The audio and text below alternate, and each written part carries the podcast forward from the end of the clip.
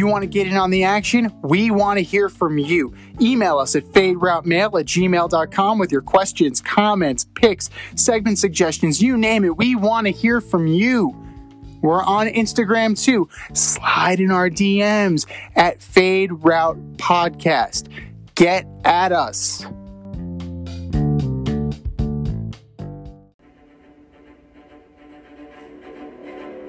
It's very hard for me to pick against Tom Brady in this game.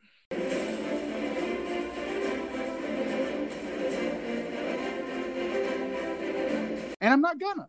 I'm going to take the Tampa Bay Buccaneers to beat the Aaron Rodgers led Green Bay Packers.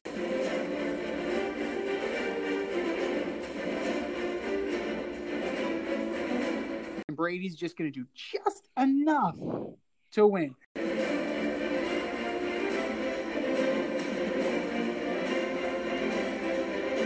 Oh, I'm taking. taking Oh, I'm well? taking Tom all the way. You know it. Uh, of course.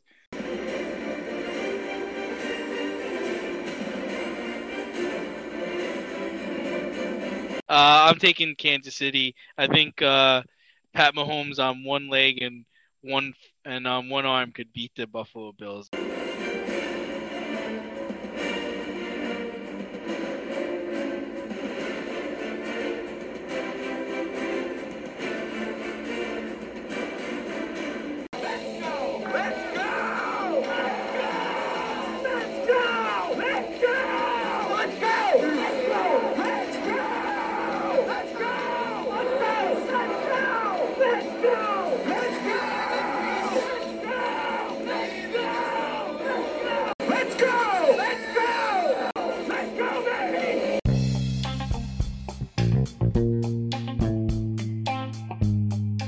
Welcome to the Fade Route with D and Z.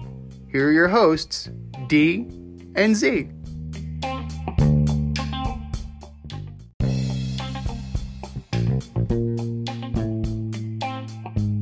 Welcome everybody to this week's episode of the Fade Route with D and Z. I am Z, and the intros to our show are starting to become a little redundant as once again 2021 puts us in a position that 2020 left us in where we have to pay respects and well-deserved respects to a sports legend. Henry aaron better known as hank aaron better known as hammer and hank aaron passed away at the age of 86 looked damn good for his age too. Hall of famer. Some will say he is still the home run king at 755, but there's a major asterisk on that, and uh, we'll get to that shortly as well. Put the Milwaukee Braves on the map, put the Atlanta Braves on the map, finished his career with the Milwaukee Brewers, and that is where he formed his lifelong friendship with Bud Selig, who would later become the commissioner of the league. And he will leave a major legacy that will go unchallenged throughout the course of time. Henry Aaron is a great player, not just a power hitter.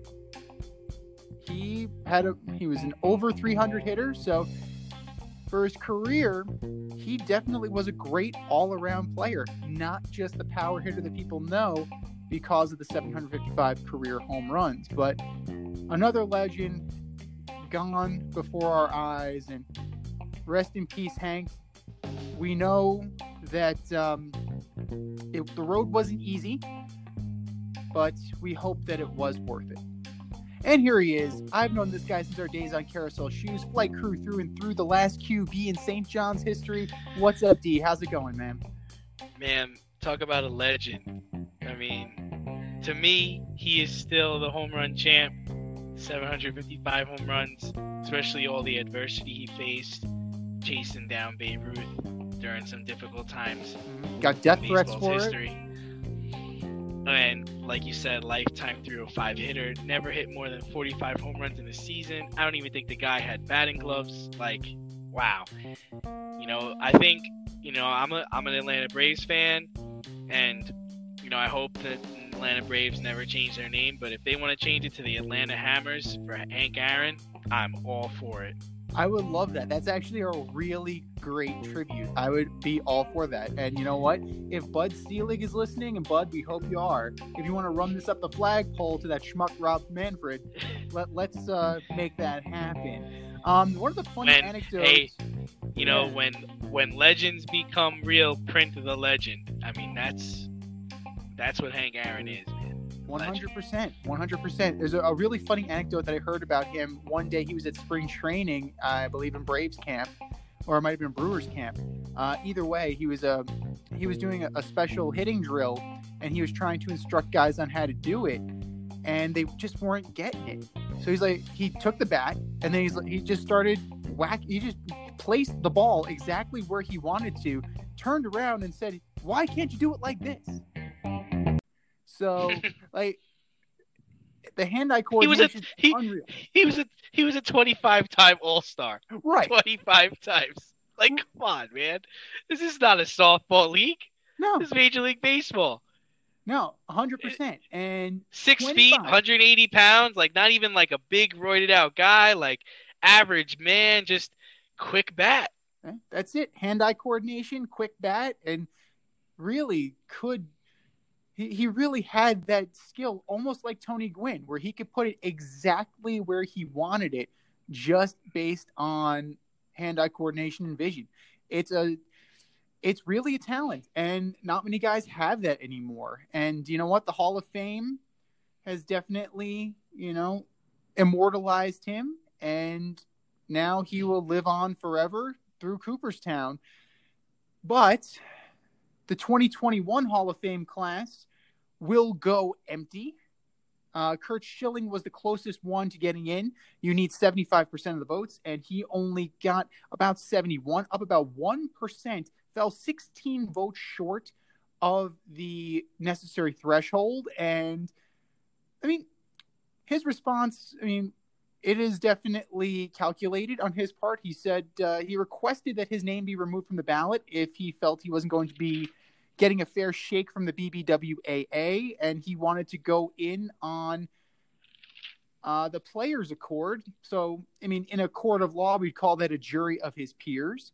But um, yeah, like the top three vote getters would definitely be number one in the Hall of Assholes. So you got Schilling, Bonds, and Roger Clemens finished in the top three, and the other two didn't even finish that close. So this year in Cooperstown, we're going to do the 2020 redo, and Derek Jeter is going to get a lot of airtime.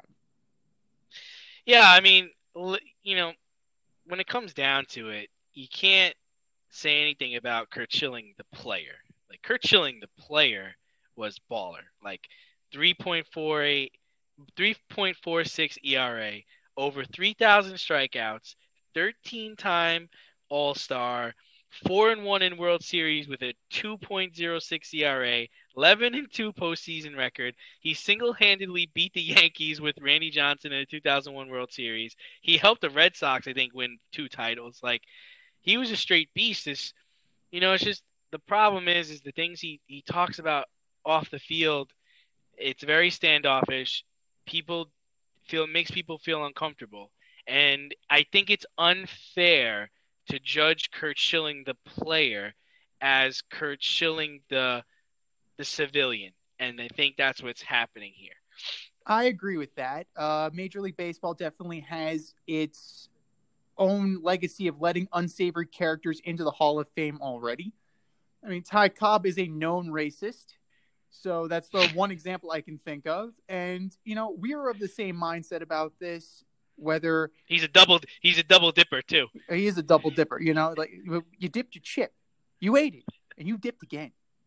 But with with that, like we're of the same mindset regarding Bonds and Clemens that you know let them all in, like just dedicate that wing to just the cheaters and the people who defrauded the game and cheated the game. The Black Sox, Pete Rose, the steroid guys. I mean, Gaylord Perry's already in. He's admitted that he's doctored the ball. So as far as that goes, I think. Well, yeah. I mean, thing is, is with with baseball, most of it's like cheating, right? Yeah. I mean, they, I mean, they call it stealing bases, stealing signs. You know, you do doctor the baseball, you mess with your bat. Like, you know, cheating is is is a known part of baseball. Uh, my problem I have is these guys cheated, lied about it, and then it later came out that they really did do it.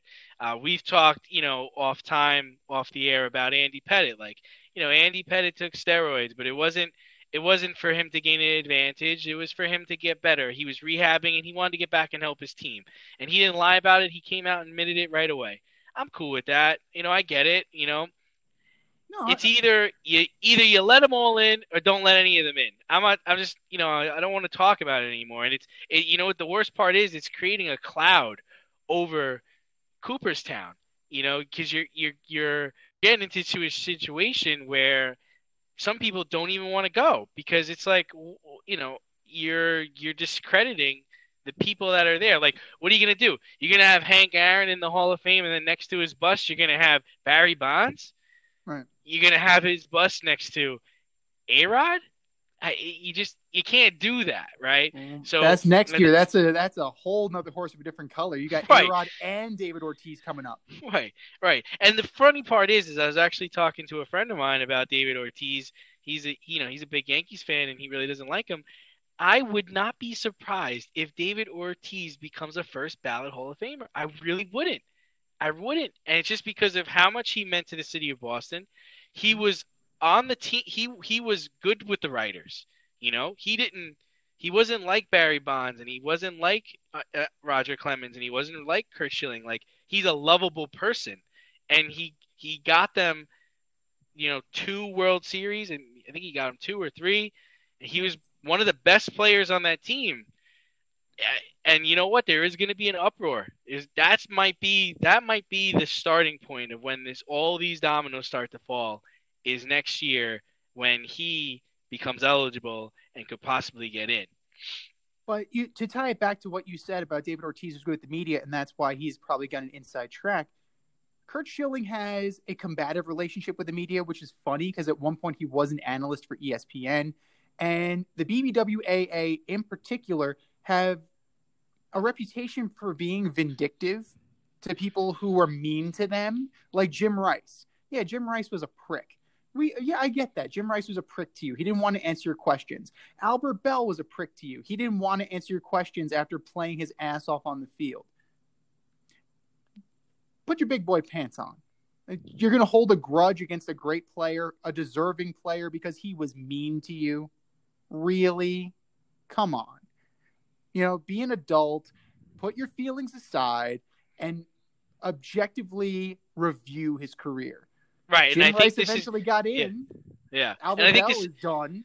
This is also different than like the Joe Morgan stance, right? This is mm-hmm. more along the lines of hey, listen, this guy was one of the best players. He should be in there with us. It's not like, you know, with Barry Bonds and Roger Clemens, is like these guys are known cheaters. I don't want them in the Hall of Fame with me. You know, and Joe Morgan was notorious for writing a letter every year telling other people in the Hall of Fame, hey, these guys don't belong in here because they did it the wrong way.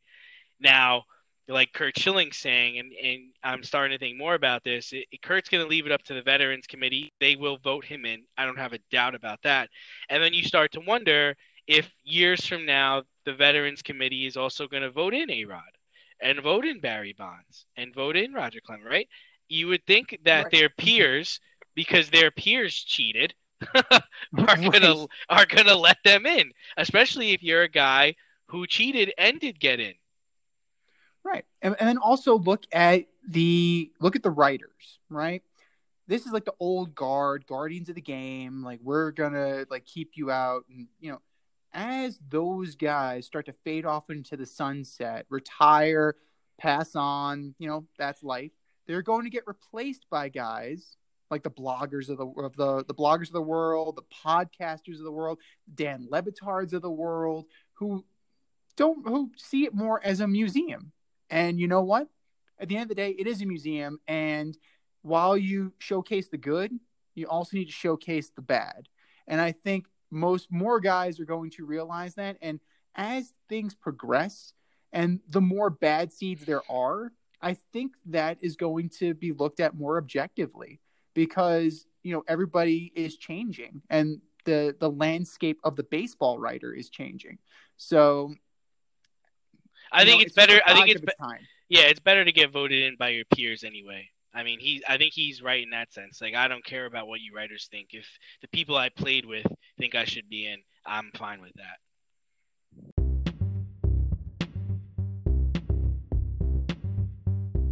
It's time for the fade in, where we give a nod to the trending sports stories of the week. Well, one guy who is praised by his peers and the media and writers alike, well, two guys really, Tom Brady and Aaron Rodgers went at it in the NFC Championship game, and Tom Brady and the Tampa Bay Buccaneers came out on top 31 26.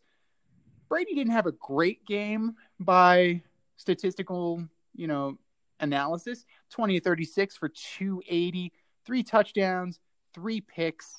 Not that great. Meanwhile, Rodgers 33 to 48 for 346 with three touchdowns and only one pick. Uh, Rodgers was sacked five times as opposed to Brady, who only went down once. And then Fournette carried a little bit of the load with 55 yards. What this game is going to be known for, really, is Matt LaFleur's decision at the end of the game, down by eight, to kick a field goal on fourth down, taking the ball out of Aaron Rodgers' hands instead of going for a touchdown and relying on his defense to try and get a stop. Ultimately, do you think it was more of a Green Bay loss or a Tampa Bay win? No, I think it was. I really do think it was a Green Bay loss, and you know, I have a gripe with Aaron Rodgers because at the end of the game, he's complaining to the ref about the pass interference call. It's like, listen, they were letting everybody play the whole game. I don't even know if there was any holding calls, but that was a deliberate pass interference on Mhm. the last play of the Buccaneers where they were trying to get a first down. I think it was third down, and he he held the jersey enough where there was you could see the jersey being held. They had to call it, and It it's just totally like stretching. and it's just like his, you know, before the season started, it was like, go get Aaron help. How come you didn't get Aaron help? You guys drafted a, a, a quarterback. Why didn't you go trade for a wide receiver? It's just like, guys, this guy had 346 yards and three touchdowns. What help does he need? He was one play, literally one play away from winning the game. It's third and goal. He scrambles a little bit. It's open field to the right hand side even if he runs and he doesn't score a touchdown, he probably gets knocked down on the one or the two, or he's able to actually throw it to somebody who scrambles open. I put this loss on Aaron Rodgers, and he's a great player, but on Sunday, he didn't play great when it counted. I agree. Um, I noticed a little bit that he had a little bit of target fixation. Like he was trying to force the ball to Davante Adams a lot in the game, and ultimately, I think that cost him because if you're you're watching the game, you're watching the analysis in real time. They're pointing out how wide open some of the other receiving options are, and he's just trying to force it into a hole that isn't there. So, yeah, I get you're trying to get your guys some touches, but at the end of the day, like what got you there is spreading the ball around. Another guy who deserves a little bit of blame is Aaron Jones. Aaron Jones, I mean, he left with a chest injury, but he put the ball on the ground twice. Granted, the Packers recovered one, but the, the Bucks recovered the other one, and it led directly to a score. Um, Matt Lafleur definitely he needs to get some goat horns for that call. You know, you're down by Yeah, eight. yeah, I get I- what you're trying to do, Right, But right. Your, your defense is not as good as the Tampa Bay Buccaneers defense. So you know what? I get the pass eye call ultimately costing the game, but don't put yourself in that position to begin with. I, the refs, the refs kind of missed a couple of calls. I know Sean Murphy, Sean Murphy Bunting definitely had a couple of suspect plays where it could have been pass eye.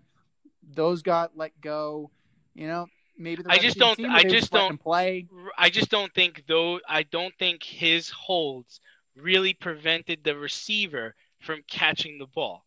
Like yes, I, I believe he, he he held he held players. He held Lazard. He held other guys, but those holds didn't prevent the receiver from catching the ball. The hold in the last two minutes of the game prevented Jefferson from getting to the ball. I mean, it was, and there was no way you couldn't call that. It was so clear and oblivious that they couldn't no. they couldn't not call it. And, that was blatant. And the other thing is, LaFleur was outcoached to a certain degree, right? You have the fourth and goal. You decide to kick the field goal. I'm going to give them the ball back. I'm going to stop 43 year old Tom Brady, get the ball back, and go down and win. Okay. Now, at the end of the first half, Brady and Arians and team are faced with a similar situation. It's fourth and fourth and one. What are we gonna do? Oh, we're gonna punt. No, we're gonna go for it. That winds up turning into like a 40 yard touchdown pass. You know, you you gave them opportunities and and Tom was trying to give them back the game. He threw three interceptions. He was not sharp. He did not play well at all. They won in no. spite of him. They did. Absolutely, uh, totally, absolutely. But you know, I just don't want to hear. I don't want to hear anymore. Get Aaron Rodgers help. I'm done with it. He's had good teams. He's had great teams. You you let this man who's 43 years old, first year playing with this team from Tampa Bay, 73 73 degree weather, come into your house and beat you. I don't want to hear it. I'm done with it. It's over. You think he's going to come back and have a better year than he did last year? The conversation they have this week is like should be Aaron Rodgers saying, you know what, uh, it's best that I leave because it's not working here. We just went to two NFC Championship games and we lost. Like it's how is it going to get better? I'm going to be 38 years old next year. How's it getting better? What are you guys going to do? You, who are you going to draft now? They have three stud running backs. Forget about two. They got two. They have, they have really good running backs. Their receivers mm-hmm. aren't great, but they're good. They're serviceable. It's like, come on. We're watching Aaron Rodgers turn to Brett Favre before our very eyes. The same way we watch Brett Favre turn into Brett Favre. He's becoming that player. And then after the game in the press conference, he's throwing his coach under the bus, not agreeing with the play call, and then, you know, just passive aggressively leaving the door open that maybe he won't be there next year. And what are you going to do with Jordan Love? So, you know what? Like, there's speculation that this may be headed to an ugly divorce, but uh, we are going to see what happens there. Aaron Rodgers will be in demand if he if he says if he demands a trade.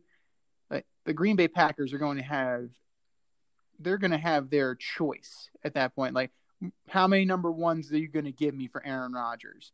I mean, granted, just Deshaun Watson's available. We're going to talk about that. Matthew Stafford is going to be available soon. We're going to talk about that. But Aaron Rodgers is totally next tier. So he did behave like a petulant child after the game.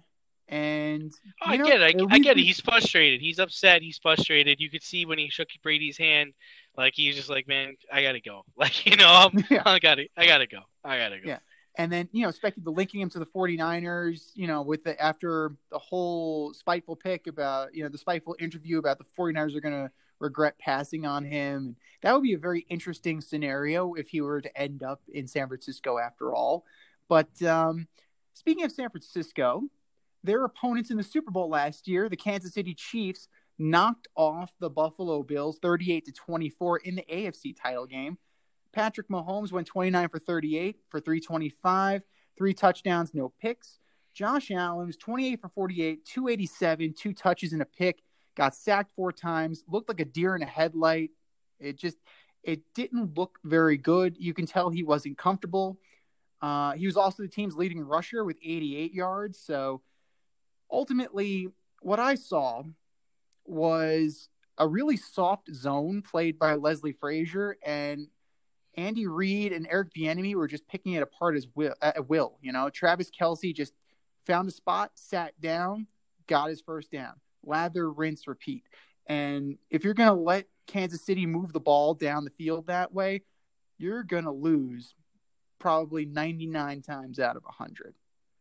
Yeah, I mean, I think that you know they got spotted nine points, right, because of the muffled the muffled uh, punt Yes, and then Mecole Hardman, they yeah. they kicked the field goal, so they got spotted nine points and they still lost. I mean, Allen can't be your leading rusher and your leading passer. You know, they need they need a running back. Um, Is that guy was, Zach Moss though? We, Yeah, what was covered up, I think, is you know during the regular season, I think the Buffalo Bills defense was bottom five in the league in red zone defense. Now they didn't play that way in their first you know two games of uh, the playoffs, but that came into light against the Chiefs, where you know they just they just weren't able to stop. They weren't able to stop anybody on that team. They just were out. They were the Chiefs were too fast for them. They couldn't catch them. They tried everything. They were throwing everything at them. But the bottom line is, is you give Pat Mahomes that much time, people are going to come open, and uh, you you can't you can't be playing Tyreek Hill one on one. If you're going to play zone, you got to get pressure on Mahomes. I mean, I think dating back to college, Mahomes has only lost five games by more than one score. He's something stupid like that. Actually, I don't think he's lost any games by more than one score. Some some some crazy stat like that. So I think uh, Buffalo's got a lot of work to do, but I we will see the Bills and Allen and Mahomes again for years to come. Josh Allen will be back. He will learn from this, uh, just as the same way he learned from last year's abysmal playoff outing. This kid, he has a high football IQ, and he's definitely on an upward trajectory. He's constantly improving every year, so that is that is a plus if you are a Buffalo Bills fan. You definitely need to be encouraged by that. But the running game was non-existent when I mean Devin Singletary was second in rushing with 17 yards. 17. 17. Allen had 88. Your quarterback, yeah, you cannot afford. I mean, he's not Michael Vick. We're to the point where, you know, and even then, Michael Vick had like Michael Turner. He had a bunch of guys that would spell him. Josh Allen was doing it all on his own, and you can tell he was feeling the pressure. I mean, he took a lot.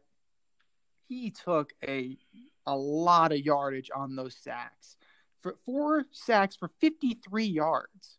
And that's on him too. You got to get rid of the ball. You can't just try and scramble out and scream blow the whistle at the ref. You gotta, you know, you gotta learn to throw the ball away. If it's not there, get rid of it. And that's a maturation prospect uh, process that I thought he had gotten through. Apparently, he was he isn't quite there yet. And it's back to the drawing board with him and Brian Daboll and Coach McDermott. And this team is going to get better. For Kansas City, it's on to Tampa to to take on Tampa.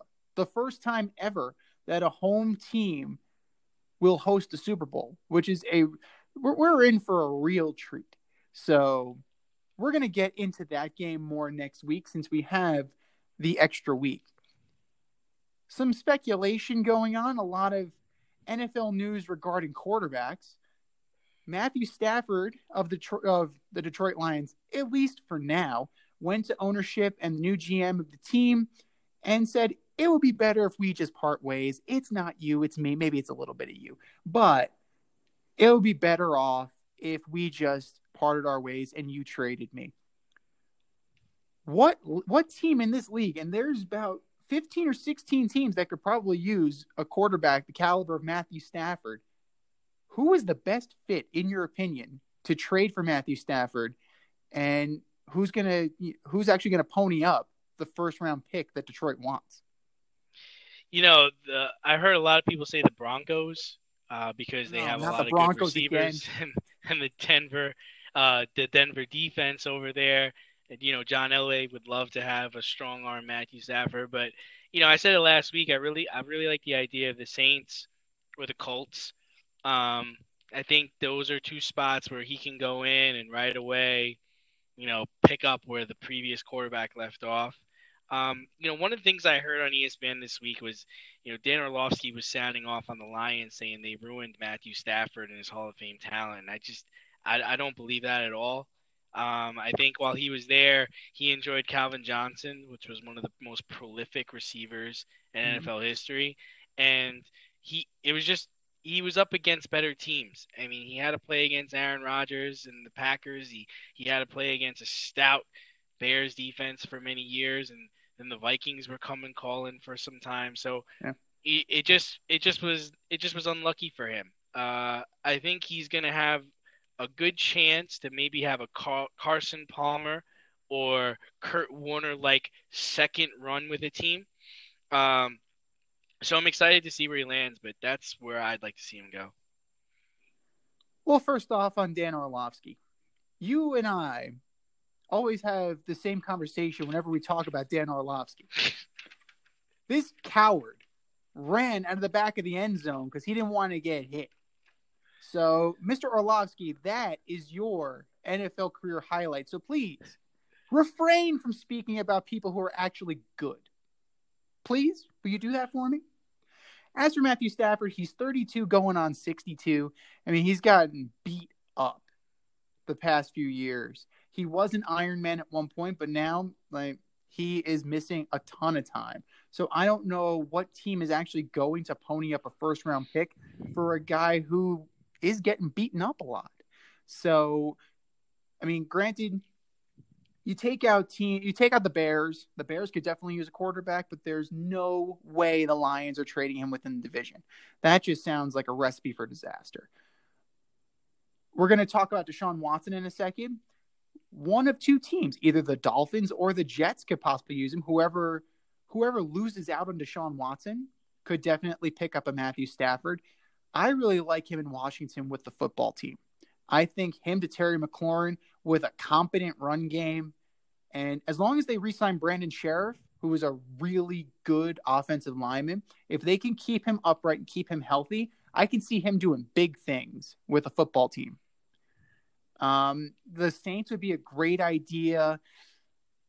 Yeah, I mean, you can put Matthew Stafford on six or seven teams and elevates them to the playoffs. The, the whole thing is keeping him upright and keeping him healthy. The first round pick would scare me off. We've been talking about in our production meetings, we've been banter, banting it back and forth. Would the New England Patriots pay such a rich fee for him? And I don't know if Bill Belichick necessarily would. So that kind of eliminates him in, in my nah, eyes. Nah, he, he you know, I, the more I think about it, he's not going to give up a first round. I think the best he would do is a fourth round pick for him like the Randy Moss deal, like something along those lines. But you know, from what I from what we're hearing from La Canfora and most of the people on on NFL.com is that a lot of teams are calling to see what is what it, exactly they want because it's a mutual parting of ways. So True. they Stafford doesn't want to be there. The Lions are okay with him leaving. So he's gonna leave. He's gonna get traded. He's not gonna go into camp as a Lions player. So that makes it a little harder, I think, to trade him, right? Because now, totally. if, if, I'm a team that's interested, I'm like, well, he ain't gonna, he's not gonna be there anyway. So I'll give you a second, I'll give you a third, I'll give you a fourth, I'll give you a fourth and a player. Uh, but I think a lot of teams are gonna come to the table. The only thing I would say is, is I think I don't, I think he should go to a place that's a quarterback away, right? Like the yeah. Jets doesn't seem like a really good idea. Um, the Dolphins is okay, but the Dolphins seems like they should go with somebody younger. Like they should get somebody like Deshaun Watson or stick with Tua because you got a team that you're growing, you're building. Uh, the 49ers, maybe that might be a, a good idea too, but he should definitely go to a place that's a quarterback away, not a place where they're building or they think they have something. Uh, there's been a lot of discourse lately with Les Snead and the Rams, and and Jared Goff. I, I don't see Jared Goff going anywhere, but you know that would be another interesting idea if he was able to latch on with the Rams. I also don't know if he'll fit too well in Sean McVay's system, but one team that who does uh, well, yeah. I don't even know what that system is about anymore. They pounded, the, they ran the ball way better than they threw it this year. And when you talk about the Rams, you talk about their defense. You're not talking about their offense at all. That's true, but that that's the funny part. When they first, it was all about speed. It was basically like more effective Chip Kelly offense. But now, like they've lost their entire identity. Once Todd Gurley left, once his knee started flaring up, like it all went to pot. But one team that's really interesting to me, and we have to wait and we have to sit and watch, is the Steelers.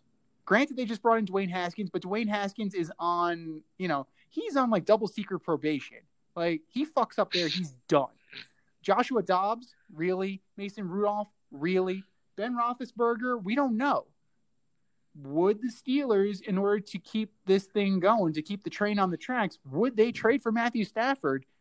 I would think they would, and I think that would be a good fit too. If Ben, especially if Ben retires, Right. So that's the thing. We're waiting on him. We already know Philip Rivers is gone. Maybe the Colts. Not a bad little place landing spot either. But we do know that one quarterback has already kind of put his preferred landing spot out, and that's Deshaun Watson of the Houston Texans, who, according to reports, prefers to go to the New York Jets, especially now that they have hired head coach Robert Saleh.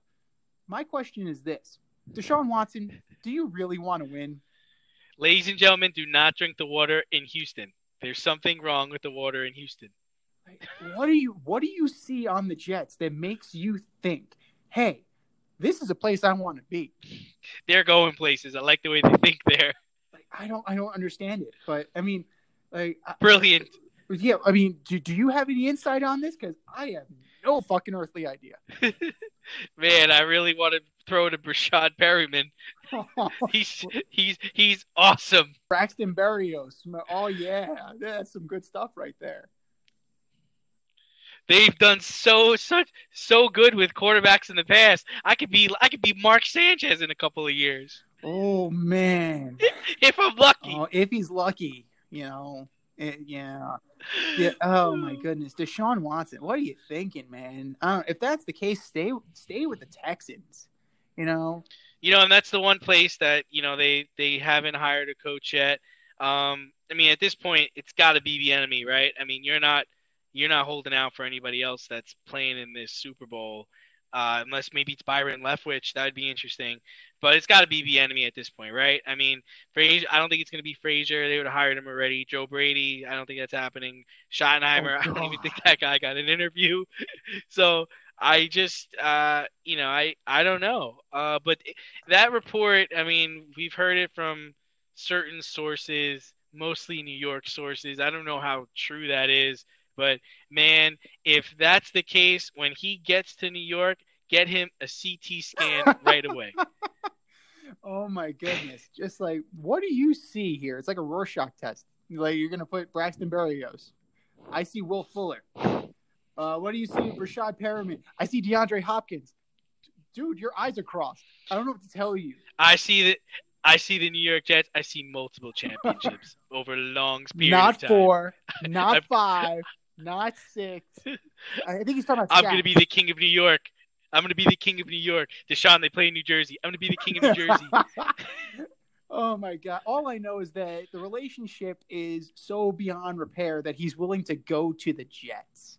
I mean, Caserio, he was not he was not consulted on that hire. Yeah, I get it. You want to be involved in the organization, but at the end of the day, like McNair went behind your back allegedly. I'd say he was just doing his job as his, as the owner. But um, but another another another part of me believes that this is orchestrated, right? Like this was the mindset when they went and got this GM mm-hmm. was that we're going to create this rift because we need to get him off our books. We cannot rebuild this team with no draft picks and all of our money going to this quarterback. Oh, totally. And every and every single year there are stud quarterbacks coming out of college. So, you know, two like Tua was I wouldn't call Tua a stud, but come on, for half the price, you can have Tua. Um, I mean, come on, Jimmy G. Like these these guys are the off the college game has changed so much that. And granted, Deshaun Watson is a fantastic quarterback. This is not a yeah. shot at him at all. But the situation that Houston has themselves into, they're not going to be able to win with him in the short term. So you're going to have this guy, and then what happens if you, you, you don't want to play the what if game, but if he gets hurt, or you just waste, like even JJ Watt says, we're just wasting years for you. We're wasting it on you. That that stuff, it's true. No, it, it totally true. is. Um, at the same time, though, like they can turn around. I could definitely see a guy like Mac Jones. You know, why not? He, he seems to he runs sure. a pro style offense in yeah. Alabama. He knows what Absolutely. he's doing. And if you could take him in like the third or fourth round, like the guy's, you know, he's got, he seems to have a good head on his shoulder. He's like AJ McCarron with an arm, and everybody talked about how much, listen, you're in the, you know, how how high the acumen was for AJ McCarron. But um, it makes you wonder definitely about the coaching vacancy though. Like to go to go back to what you were saying, like they have to be waiting on somebody from one of these staffs. It has to be. Like it has to I to mean, be. it's got to be the enemy. It has to it's be. either be enemy or Leftwich, or I don't think Todd Bowles gets another shot so quickly. No, that doesn't make any I- sense. That doesn't make any sense. And why, you know, and why not get a college guy? Like it just, I don't know. It just, it seems like it's all lining up for the enemy. If it's not the enemy, I'd be shocked. And for him, that would kind of be a good situation for him, you know, because he can go in there.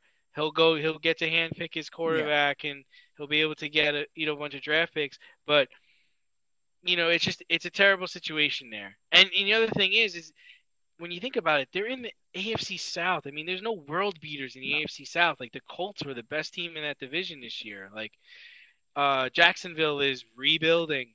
Uh, you're the Houston Texans. Tennessee Titans, they're really good, but they're beatable. I mean, they're beatable. Is is King Henry going to go for another 2,000 yards next year? I don't think so. So you could you could quickly turn things around, but the more I the more I listen to this, the more I'm thinking this was orchestrated by the organization. They felt like, okay, let's get his input, but ultimately we're gonna do what we want.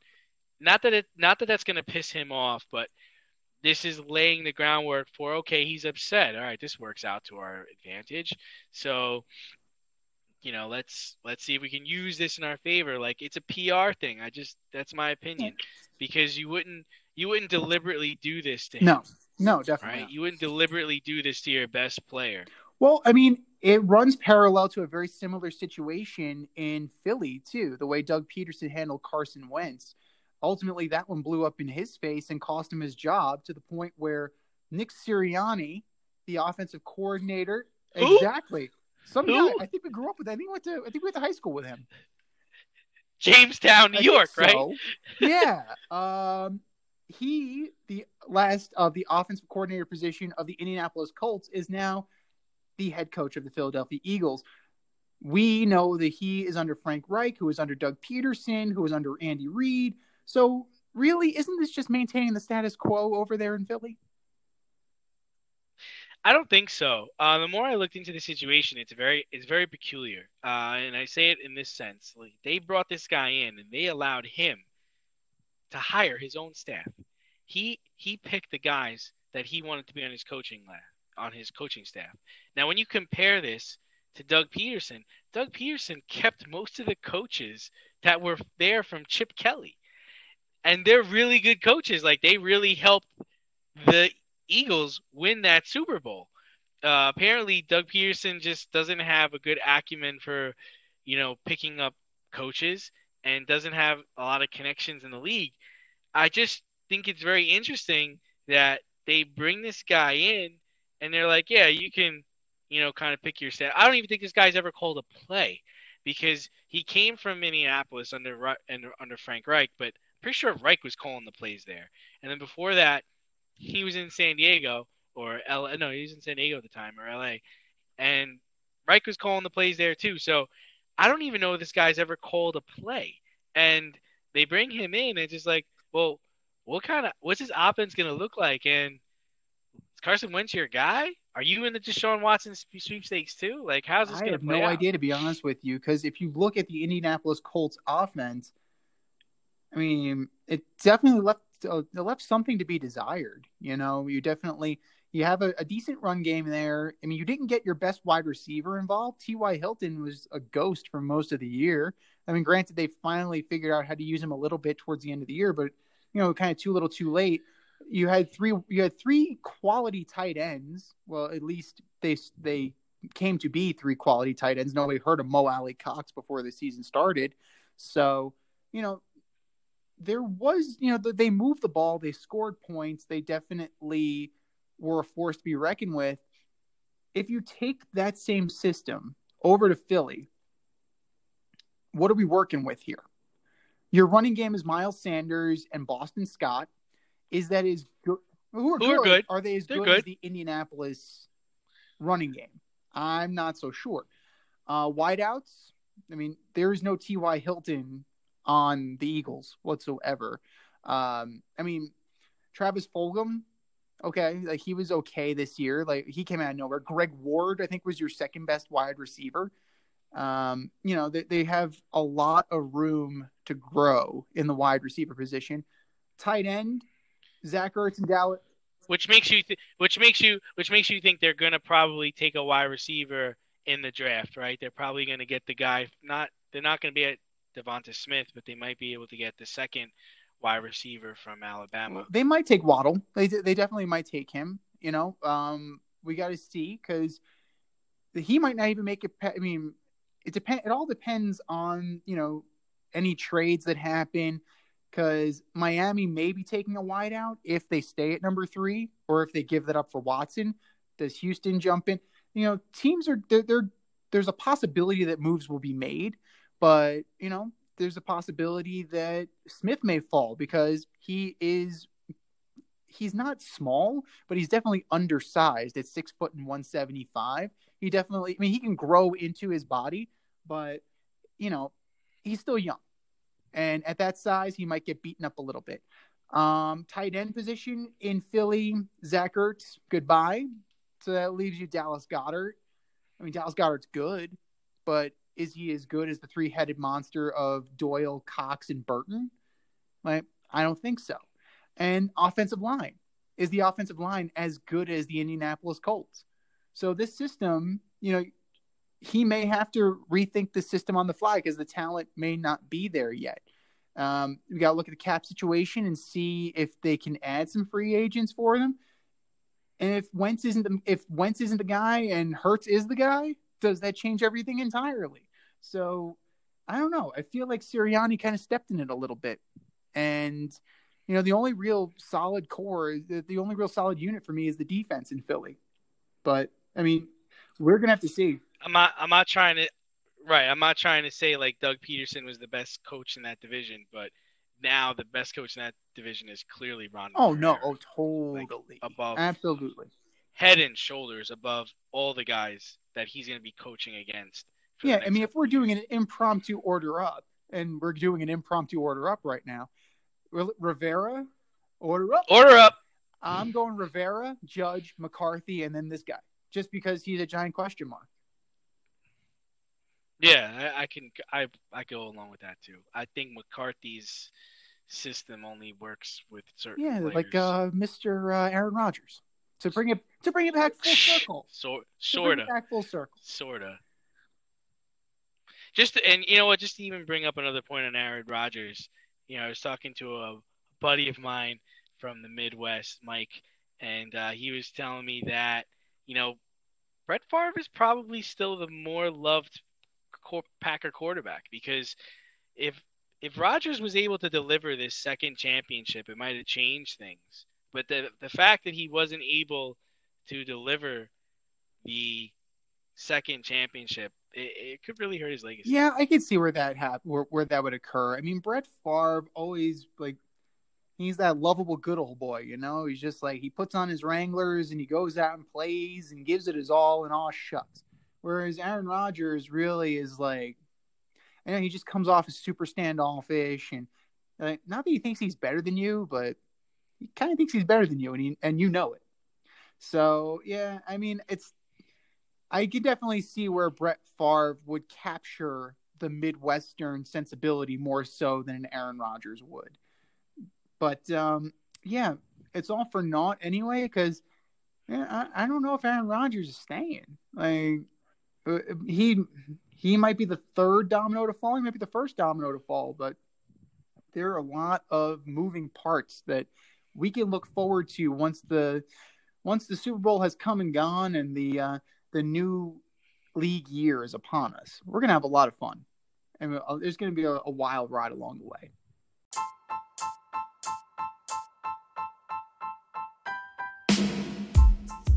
It's time for the mail route on the fade route. If you want to join us, email faderoutemail at gmail.com.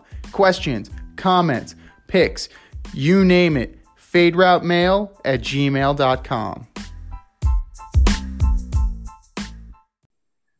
All right, boys and girls, we have a full mailbox for you guys today. Starting first with Caesar in Hell's Kitchen, a friend of the show and frequent emailer. Hey guys, what's going on? The Capitals, Wizards, and Grizzlies have all had COVID scares. How can leagues alter their roster rules to keep the seasons on track? It's a great question. It's really one that we've been thinking about. And for me, I keep going back to Major League Baseball. They put to, they put a taxi squad on their roster. It's basically the equivalent of the healthy scratch in hockey. Um, you can you can definitely implement that and kind of extend the rosters to a certain degree. I mean, you can add three more guys from the AHL affiliate in the NHL. Um, you can keep a couple of G League guys, just a couple extra G League guys in case you need to, you know, in case you need to flush out the rosters. Major League Baseball, they had their alternate sites, so maybe you should have some alternate sites where guys are practicing along with maybe an assistant coach or somebody who has who has the system down so that it can just be a plug and play scenario so you're not doing what the Wizards did where they had to sign Alex Len like on a Friday and you're in the lineup on Saturday like I don't even know what the hell we're running here. So like what what kind of system are we running here? We want I, I don't I don't know. I, I'm I'm not even sure where I am right now. So, you know, you definitely can do something like that and maybe relax maybe relax it to some point where you can have like an emergency player. Remember what like when the Broncos wanted to start their quarterback control coach and the the NFL wouldn't let them do it. If you know, if he's an able-bodied enough uh, able-bodied enough guy, maybe you put that maybe you put that out there. Like if he's sober and he's American, get him in there. Know? Like, like, in, like, even in hockey, they have the emergency goaltender, right? like, just in case something happens, basically they pluck a guy from the fucking stands. Like, dude, you can be the goalie tonight. So, like, I don't know. Like, maybe these are, maybe these are ways the leagues can go so that they're not canceling games for six, seven days at a time. I don't know. You tell me. Uh, you got any ideas on this, brother? I just think they should try to follow the NFL model uh, because the NFL, regardless of how many outbreaks they had, they didn't miss games. They played their games. So if that means, if for the NBA, if that means letting the G League players come up and play, let the G League players come up and game. There's 54 games in this in this season, I believe. If the G League players come up and have to play three or four games, let it be. You're getting into a situation where I don't see how some of these teams are going to make up these games. You got teams like like you said like the Grizzlies and the Wizards, they missed yeah. like 6 games. Like when are they how are they supposed to make this up? Like because you're you're going they're actually traveling, so when are they going to play some of these teams? How are they going to get in the same area code and play them again? It just seems like I'm not trying to I'm not trying to disrespect the season or say it's not important, but at one point in the NFL season like you said, the Broncos had a practice squad quarterback because hey, we got to get these games in. We got to play. Like just for this year, we're just gonna have to work with this. And and and I think basketball is a lot less dangerous, right? Oh, totally. Because in football, if you don't know what you're doing, you can get killed. Like in basketball, I mean, it's pick and roll, it's screen and roll, it's motion, it's man to man. Like you can go up and down the court a couple times and figure it out. And at the end of the day, um, are we really worried about the Wizards and the Grizzlies like losing games? So let's just let's just get as many games as we can in. If that means letting the G League players play, with the yeah, I think that would be fine. And I mean, it goes to show you though that no system is perfect because the NHL gerrymandered their division so that they would minimize travel. so as opposed to the yeah. NBA where it's like, ah, oh, dude, you know, like we're just gonna play shorter a shorter season, but guess what? It's going to be like COVID never happened. You guys are going to be on planes. You're going to be in this city and that city. You're going to be all over the country, baby. So it goes to show you. And the other part about right, right. The other part is, is it's not like they're playing in front of fans yeah. right now. So it's not like people are paying 180 dollars, 250 dollars to see G leaguers. Like nobody's nobody's paying any money to see these games. So let's just get the games in. Like let's get let's just you're gonna you might even discover something at, at That's true, point. exactly. So the next super the, the next great superstar, the next unknown might be a G League player who just explodes on the scene. So, you know, just let it ride and let's see where it goes. Our next email comes from Lowe in Columbus, Ohio. New to the show. Guys, there's three weeks until pitchers and catchers report. When and where will Trevor Bauer sign? He's got to go to the Mets, right? I mean, you got to imagine they're working out this deal. From what I understand, from what I understand, he's trying to get like uh, he's trying to get Cole money, uh, which is fine, 27, 20 million dollars. Uh, but there's a lot of guys still out there. I mean, it's unreal. You got like Yadi Molina, Matt Wieters, Daniel Murphy, who should probably go back to the Mets too. Absuro Cabrera, good shortstop. Joe Panik, St. John's alum. Woohoo! Uh, Joe Jonathan Schoop, Justin Turner's still uh, out wait, there wait, wait. with listing, the 4.7 WAR. Mets, or are you listing free agents? I'm listening free, free the, agents. the last five guys you listed, I think, were all former Mets. It's very interesting. Jake Lamb, good player. DJ Gregorius, Brett Gardner. I I don't like him, but he's he's available. Joc Pederson. he's got to become an angel, right? Jay Bruce, uh, Jackie Bradley Jr., another good Met. He should go to the Mets. Uh, Billy Hamilton, good great base runner. Deer Park Zone, Nick Markakis. I hope the Braves take him back. Yasiel Puig, what's going on there? Marcell Ozuna, a five WAR, he's still out there. Nelson Cruz, a six WAR, still out there. Orderezi still out there. Tanaka, Wainwright, Roberto Osuna. There's a lot of guys that are still out there, and you know they haven't gotten to sign anybody yet. And you would think they would sign them because you know you're going to have COVID issues and you're going to need a deeper roster. Well, roster. it's definitely been a slow moving market. Um, I think a lot of it had to do with the fact that teams didn't know if there was going to be a universal DH. So that definitely changes how you construct your roster. So now that, you know, there we're going to get to that in our next email, but now that we found out that there won't be a universal DH, maybe some of these guys will start coming off the board and that's going to limit like Nelly Cruz. That's definitely going to limit his market because you're not sticking Nelson Cruz out in the field now. He's like 44 years old. If you do, good luck. But um, you know, with Bauer, this is spite. He hates Gerrit Cole, and he wants if it's a dollar more, he wants to make a dollar more. That's what he wants. I just wants to make Exactly a dollar more than Gerrit Cole. And you know what? Come to New York. We have he's He's it. good. He's He's got it. good. Could you imagine? I mean, could you imagine if they got him? If you're playing a three-game series against the Mets, you got to go against a Degrom, Bauer, Syndergaard. Come on, that's a that's take just your pick. ugh. You can throw Stroman Ugh. in there. You can go cook Jeez. Carrasco instead if Syndergaard's not healthy. That's pretty deep. I'm just saying, geez, that's like oh great. I can't wait to play the Mets. And exactly. and you know what? They just signed Aaron Loup today too. So the lefty out of the bullpen has definitely been solved. You know, Brad Hand went to the Washington Nationals. So uh, Sandy Alderson and the new GM, um, I forget his name. He was the assistant, got promoted when Mr. Dick Pick got fired, and rightfully so. Um, Nationals making some good moves. definitely. I like, I like, I like how they went and picked up um, what's his name from uh, Lester. I love that pickup. It's a That's solid pickup. move, you know, going in behind Strasburg and Scherzer. Uh, I mean, you're definitely going to shore up your rotation so you don't have to go back into like the Anibal Sanchez market. No offense, he was a great national, won them a ring, but you know, Jon Lester, you know, I definitely would prefer having him on that roster. And JT Realmuto just moved. He's back in Philly on a five year deal. Marcus Sim- Fifteen million. Mhm. Jeez. Marcus Semien. For a catcher. Like it's very interesting. And then after that, they signed uh, all former Yankees to minor league contracts. So like Ivan Nova, Brian Mitchell. Like basically, if you were a former Yankee from 2009 to 2015, you might have a minor league deal. Of, hey Brett, you might have a minor league deal available in Philly.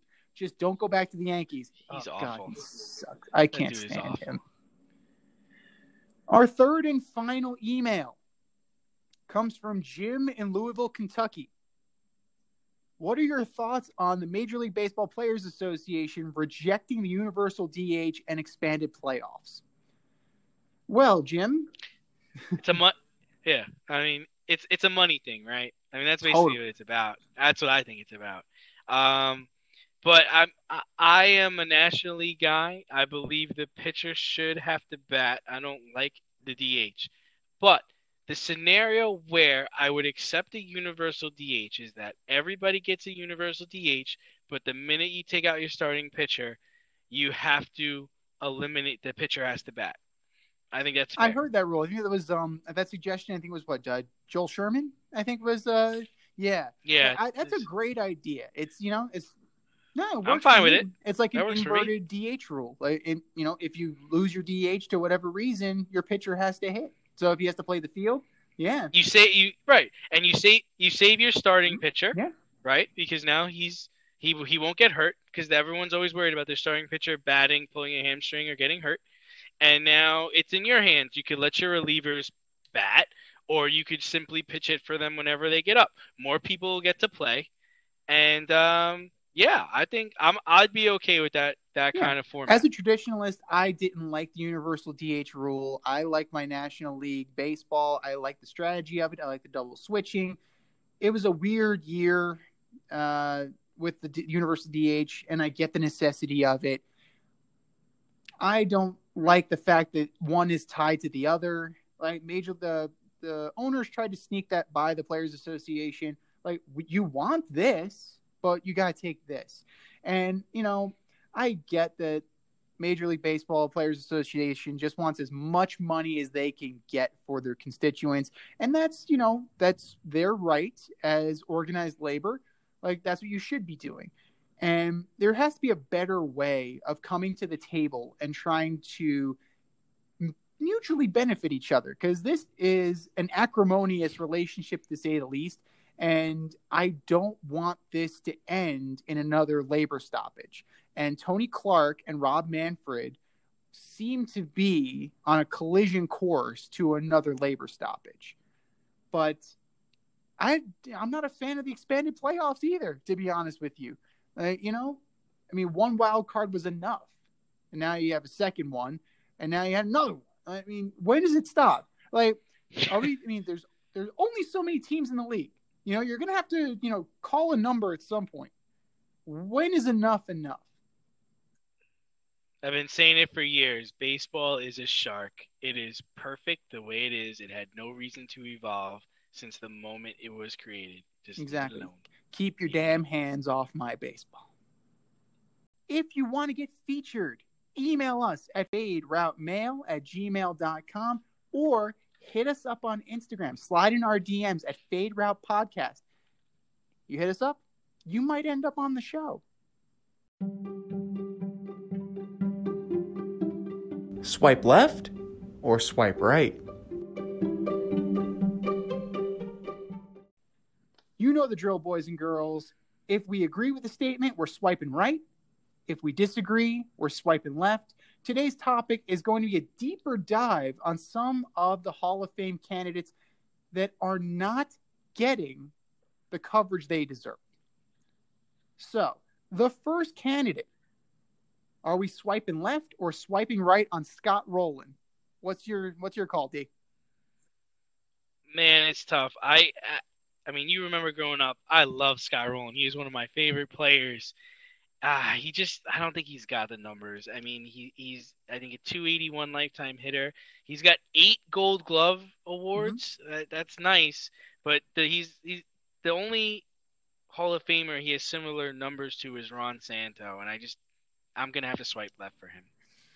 I'm gonna swipe right on him. Uh, got a ring. Not the championships are the end all be all. You know, seven time All Star, eight time Gold Glover, former Rookie of the Year, has a Silver Slugger to his name definitely lived up to the hype as far as, you know, maybe unreasonable expectations when he got to Philly. He was supposed to be the next Mike Schmidt. He definitely was the first Scott Rolen. So defensive whiz. He's a great defensive player. And, you know, 280, you know, 281's nothing to sneeze at. 316 home runs, decent numbers. You know, his on base percentage, career 364, slugging was at OPS 855. That's not bad.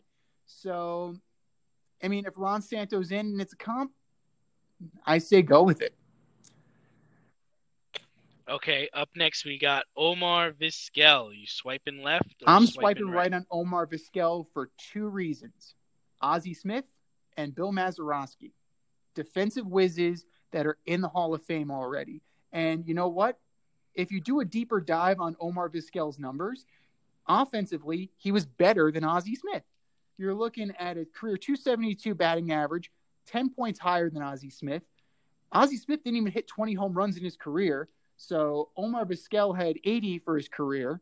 So granted, it's you know not that great, but still, Ozzie Smith is in.